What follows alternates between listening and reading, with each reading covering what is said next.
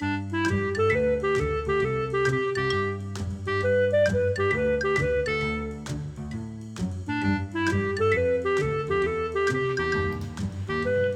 大家好，我是培佑，欢迎来到培佑的阅读笔记。嗯，嗨，大家好，我是 Miko。耶，好，那这一集呢，我们要分享的书籍叫做《说故事的力量》。哦，哎，那你一听到这个书名啊，就合理可以推测，他要教你怎么说故事。没错。啊，什么说故事的四大元素啊，六大步骤啊，故事曲线啊，这一种，对不对？嗯。但是没想到这本书啊，挺别开生面的。哦。哎，他开篇就告诉你说，哎。那、啊、你为什么要说故事？啊，你可不可以给自己一个影响力任务？因为说故事比说道理更有影响力。嗯，这个你知道为什么吗？说故事比说道理更有影响力。对，比较愿意听啊。从从给你一个提示，从人类遗传学来说，人类演化学来说，为什么？是不是那个、啊、人类大历史里面有那个？对对对。他有引用到，因为以前古代，呃，应该说远古时代那个呼呼嘿嘿，就是那些原，就是那叫什么？祖先，祖先。对对对对，原始人们，就是因为他们没有文字嘛，所以他们如果说遇到了就是洪水猛兽啊，他们去击败了一些敌人，然后得以存活下来，他们要把这个经验流传下去的话，他们就必须在夜晚的时候，可能萤火边啊，长老就会对着自己的就是。一众子孙们就是用故事的方式说啊，我从前从前怎样，你们以后要怎样怎样啊？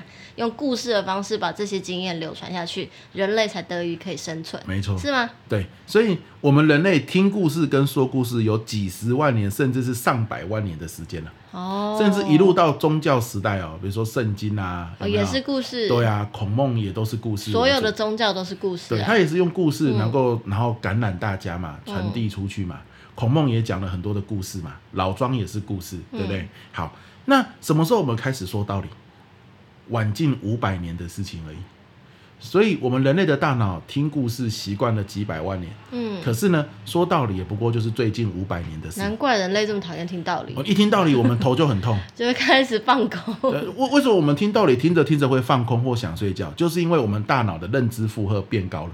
哦，就是啊啊，这个我好不熟悉哦啊，所以他用了很多的精力，太重，对，loading 太重，然后就容易爆炸嘛。那干嘛要发明或是发展出道理？因为它能够比较精准的表达一些东西。哦，是不是科学什么之类的，要有逻辑的去讲一些话？比如说我跟你说要勤劳哦，对不对？啊。就这样就好了。如果你要讲一个勤劳的故事，感觉要讲很久嘛。哦，不精简，浪费时间，没有效率。哎啊，你看工业化、商业化时代就讲究效率啊。啊，比方说那个纺织工厂可能要列十点工作守则，他不可能给你讲十个故事。对啊，所以这也是因应我们现在这个时代的转变。农业时代你时间多得很嘛，有时候你白天忙完一整天就在看太阳而已啊。那这时候就可以聊聊天了。什么白天？对，要 要下下午会去坐在榕树下聊天呐，啊，对啊，之类的啊。你这个时候你讲那么的精准，要干什么？时间那么多。对啊，你坐在那边，然后哎，今天要聊什么？今天跟你聊以下三点，聊完就没东西讲了。那当然是要讲故事，讲讲八卦啊，对不对？原来如此。哎，这是个变化就是这样啦。好，那所以换句话说，这本书开宗明义就告诉你，我哪里要告诉你什么说故事的技巧？你几百万年来一直以来，你都是这个内建在我们的基因里面。哦，oh. 你还没有学会说道理之前，你早就会说故事。哦，哎，只是我们这这这这个时代，大家被误会，以为说道理是我们与生俱来，其实说道理才是我们后天正在学习跟。结果现在的人都在努力学说故事。对啊，啊，就应该说，把这个故事的开关重新打开。哦，哎，所以我觉得这本书这个开宗明义讲这件事情，就让我对这本书哈耳目一新。哎。我可以再插一个吗？这样。那的确，你看看小孩就是啦。对。哪一个小孩可以听道理？没错。哪一个小孩不是要听故事，他才知道你在说什么，他会记得你说的东西。你看疫情期间，所有所有 podcast 红起来的，全部都是睡前故事类，哦、对，让小孩子可以听的。有那种睡前道理类吗？没有啊。三但三岁小孩说：“我跟你讲十点你要做的事情。”没错啊，这个怎么胡妈妈说逻辑，张爸爸讲道理，没有啊，都是 GK 叔叔说故事啊，对不对？没有说道理跟讲逻辑的那个频道啊，哦，好好笑，这就是差别。你看，这天生的。原来。好，那在这个前提之下，这本书又有趣了。嗯，他说：“那我们干嘛不要来给自己一个？如果你今天要说故事哦。”它是你与生俱来就会的，你只是唤醒它。你说故事的目的跟任务是什么？你可不可以给自己一个说故事的任务？哦，那那这样子你就有一个标的，你可以去做。现在就是说，说故事是你的天性，可是为什么你不会去说故事呢？是因为你没有一个标的在那边，让你没有刻意的去运用它嘛。嗯，懂吗？如果你今天给自己一个为了为了什么而说故事这样的任务之后，你为了要达成这个任务，你就会去使用它。而这个说故事的肌肉本来就在你的身体里，嗯，你开始把它唤醒，而且常常去用的时候，这个肌肉就会越来越发达。嗯，啊，这跟我们身体这个练健身是一样的道理。真的。好，那你看呢、哦？作者说他给自己设定的任务是什么？我觉得这个任务很赞啊。他设定的任务叫做：我希望透过说故事。让我身边的人哦，他不笑也可以露出笑容。不爱笑的人也会笑嘛、欸。有些人就很严肃嘛。嗯。好，有些人呢，就是可能很悲伤啊。哎、欸，那他遇到他身边的朋友，可能今天特别的严肃，特别的有压力，特别的疲惫，特别的悲伤的时候，他就会问自己：我有没有一个故事可以讲出来，让他脸上露出微笑，或是他脸上的表情得到了一个缓解？嗯。哎、欸，那他就以这个为目的去。收集自己的故事，或者是别人的故事，甚至是寓言的故事。那他每收集一个，就是问自己：今天我叫这个故事，可不可以在一个场合大家比较严肃，或是我的朋友可能比较凝重，或者我朋友压力比较大的时候，我可以讲这个故事，让他露出笑容。好，那他以这个为目标去刻意的。收集故事以及说故事啊，其实说故事不就两件事嘛？如果是我们都会说故事的这个前提底下，第一个嘛，故事哪里来嘛？第二个，我能不能把故事说的很精彩？嗯，就这两件事，就是内容，然后还有表达出来。对对对对对、嗯、啊，我能够把故事说的很精彩，这个是肌肉，你多练就就回来了，因为你祖先就这样做的。哦、所以剩下一个任务啊，故事从哪里来？嗯，哦啊，故事就是自己的。身边朋友的以及寓言故事，嗯，你不断的去收集就好，对对嘛？好啊，所以你看啊、哦，假设今天我们是职场上班族，嗯，好，假设我们要说故事，我们说故事的给自己一个说故事任务，我们的任务会是什么？好，假如以我为例，我是个老师嘛，我说故事的任务就是能够传递我要传递的重点。哦，用故事的方式让大家可以接收到。对对对，所以我每看到一个故事，我就会问自己，这个故事能不能传递或好好的包装我上课的某一个重点？嗯，如果可以，我就会特意把它记下来，然后呢，特意去练习讲它。也有可能这个故事你看到的那个切入的角度，也就是会符合你的需求。没错没错。嗯，那假设我今天是这个，比如说美容美发师，嗯，那为什么我要说故事呢？我的说故事任务是什么？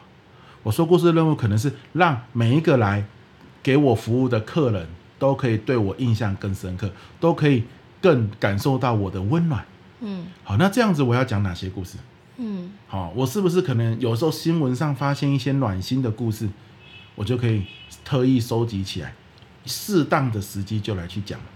先找到自己的目的吧，然后在呃生活的过程中，你就会在就是。生活周遭，你就是会突然发现、看见的那些故事。没错，所以这个生活的目的就是我刚刚讲的，嗯说故事的任务嘛。嗯、对，这个说故事的任务就是故事的指南针。嗯，好，这个指南针在这个地方定好了，那接着我们就会去生活中开始去把故事放进来。嗯，这你这样说的确，我之前也是，就是工作的关系需要去呃跟。同仁去宣达，就是去讲一些服务相关的东西。你就是可能走在路上啊，看到那个交通警察，或是看一个新闻，任何琐事你都会想说，哎、欸，这跟服务有关吗？没错，有关我就把它纳入，就收起来。就像你刚刚讲的，没错没错。所以你那段时间的说故事任务，就是希望透过故事，然后传递服务的精神嘛。对，感觉好像就带了一个滤镜，我看什么事情就会抓，一直去抓我要抓的那个。那就是因为那阵子你的指南针很明确哦，啊，所以。你你这个讲的这个东西哦，提出一个很重要的线索，嗯，就是你的说故事任务不是一辈子都一样的。哦，对，哦、没错，你可以换。第二个也不是用时间来看，可能是不同的角色。嗯，对对对。比如说工作的我工作的角色，我就讲我说故事是为了传递课程的重点。嗯。可是如果今天我是一个父亲的角色，嗯，那我说故事是为了什么？嗯，对不对啊？啊，我说故事是为了啊避免跟孩子有激烈的冲突。嗯，有些时候你一直讲道理。孩子就觉得很烦，他不了解你这个道理背后的苦心。嗯，那我可不可以说一个哦啊，我要传递这个道理背后的故事，可能是你自己以前国高中时候发生的事，嗯，对不对？那你到底要传递什么道理？你要先找好，嗯，好，然后呢，去为他想故事，嗯，对不对？就是这种这种概念，嗯。所以我觉得光光这个啦，我光看到这边我就觉得挺有收获的。好，那因为他告诉你，你天生就会讲故事嘛。所以他书里面当然也花了一定的篇幅，告诉你什么故事五大元素啊。可是他他没有琢磨太多，嗯，因为他就已经假设你会讲故事了。哦，他要的就是你要唤醒这个记忆，你要有个指南针，嗯，然后你要真的这个指南针是你真心认为你要去完成这个说故事任务。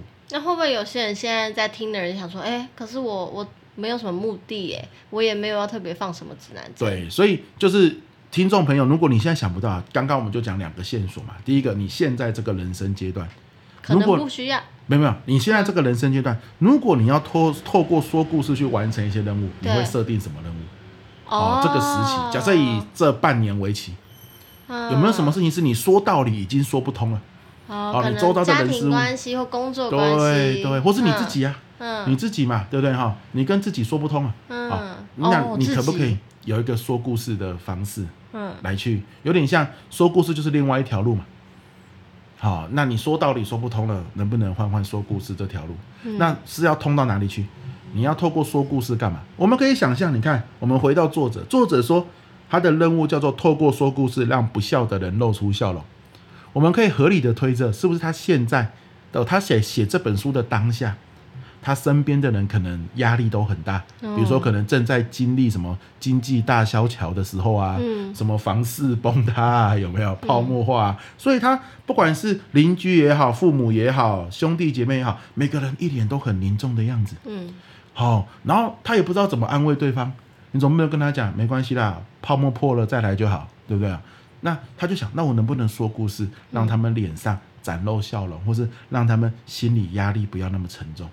作者可能就是因为他生活在这个时候，他人生这个阶段遇到了这个难题，所以定了这个说故事任务啊。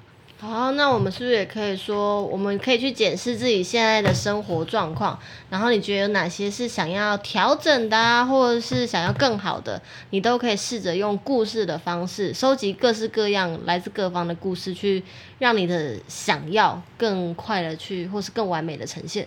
没错，所以这个要跟生活连接在一起。嗯，好，所以第一个是生活现在这个阶段，嗯，有没有可以设定成说故事任务的东西？你可能觉得，哎，怎么钱都不够，都不能买房，哎，那你就想想，如果你要升职加薪，要跟你主管说什么？对对对，要跟你同事说什么？没错没错没错。嗯，OK，好，又或者是，哎，你是业务嘛，嗯，啊，你透过一天到晚讲商品特色没有什么效果，是不是可以用故事的方法？哦，真的是另外一个出路。呈现，对吧？好，嗯，那再来就是什么？你的角色啊，我们刚刚有提过，对。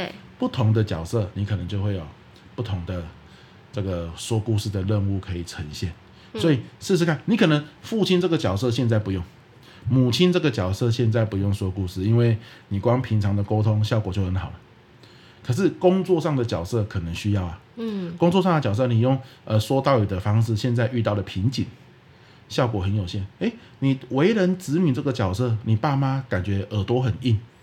好，你苦口婆心的劝告，他们都听不进去。嗯，好，有没有你身边朋友的故事可以来跟他们讲？嗯，对不对？那用角色来思考也是一个方向。嗯，总之，说故事任务是很生活的，你要落实到你的生活里面去。对，让这个故事变成一股力量来帮助你。对对对。嗯，那过来就是你怎么找故事？嗯，好，你北极星啊，不是指南针确定了。好 啊，你怎么找故事？故事就是自己的周遭亲朋好友的新闻上看到的。最后寓言故事，嗯，好，自己的周遭亲朋好友的新闻上看到的最后寓言故事，嗯，有这几大类，你可以去看到了就收集回来，对，好，是不错的。OK，那这就是我觉得这本书很值得推荐给大家的一个概念了。哎，那你要不要说一下，像我们收集了那么多故事，人脑的那个记忆有限嘛？对，你都会怎么样去记录你所收集到的故事？通常，因为我我我每个人不太一样，我是就做成 PPT 了。哦。哎，因为我上课要用嘛。啊，可是 PPT 存起来，你也不会再去翻到啊。啊，不会，我通常都会，我的 PPT 就那几个，呵呵呵我的讲题就那几个，所以通常就会翻到。啊，我看到那张照片，我就知道要讲什么故事。哦。对对对。所以大家也可以用自己的记录方式，可能是个笔记啊，或记在手机里，或是语音都可以。又或者是很多时候，当你习惯这样子透过这个故事任务去找故事之后，嗯、其实慢慢的哈，你的那个说故事的肌肉练得很发达，哎，找故事的找找故事的速度会变很快。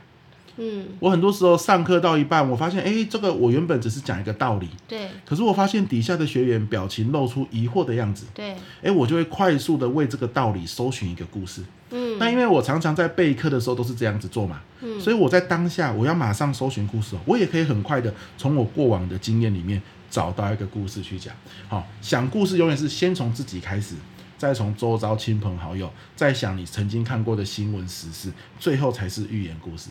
所以从自己的开始嘛，国小有没有相关的啊？国中啊、高中啊、大学啊，出社会前三年，出社会十年左右，有没有啊？结婚了啊，生小孩啦，买房子，各个不同的阶段有没有符合重点的故事可以讲？我很快就可以想到了，然后呢，想完之后很快就忘记了，对，但是下一次又需要重点，我又可以再想到另外一个，哎，所以昨天我刚好跟几个一个团队去上课嘛。那这个课程我们大概上到现在应该是第五次了，五次讲的故事都不一样。他说啊，你上次那个故事很精彩，你们这次没有讲，我完全忘记我讲过那个故事。嗯哼。可是他一提我又想到了，一想到说啊，那你觉得这个故事一定要讲是不是？那放到 PPT 里面。好，我告诉你，找一张图放进去，我以后看到这张图就知道要讲这个故事。那这样也很好。嗯。对对哈，但是书里面讲的很有道理啊。故事哈，真的是我们内建的肌肉之一。你多讲，它越发达，越发达越好找。哎，我我是有受到这个好处啦。嗯。所以跟大家分享。OK。那你有没有什么心得或要补充的呢？心得要补充，你刚刚在讲那个练肌肉的时候，我就在想，就像我们从小到大可能听过非常多的寓言故事、成语故事，应该非常多吧？对。因为我儿子现在也在。那看一些成语故事，每一个我们都可以说是信手拈来。比方说画蛇添足，你就可以知道背后故事代表什么。哦、成语基本上就是故事的浓缩嘛。对。那所以我觉得这就是把那个资料库好像慢慢建立起来。当你有一天你要去跟人家谈论一件事情的时候，你就可以从你的那个记忆库里面把那个小故事提出来。它也不一定要讲的多精确，或是多完整。可是那个精神你有抓到的时候，你就能够发挥那个故事的效力，去表达出你想传达的事情。没错，没错，没错，没错。所以建立这个故事资料库哦，就是长久的一个累积啦。对。那从设定自己的故事任务开始。嗯。OK，好，那这就是我们今天这一集《说故事的力量》这本书要来跟大家分享，希望各位听完之后是很有收获的。嗯。那我们今天的这个呃分享就到这边告一个段落喽。最后提醒大家一下，我们阅读获利线上读书会啊，下半年七到十二月每周四晚上八点到八点半啊，都有一个直播说书的时间。好，那最新的书，你最想听的书，好，都可以跟我说。好，在报名的时候，那我都会来跟大家分享。呀，现在正在开放报名，欢迎大家来报名喽。Yeah，我们报名链接就在下方的说明栏，欢迎大家的加入哦。OK，那我们这一集到这边，下一集见，拜拜。拜拜。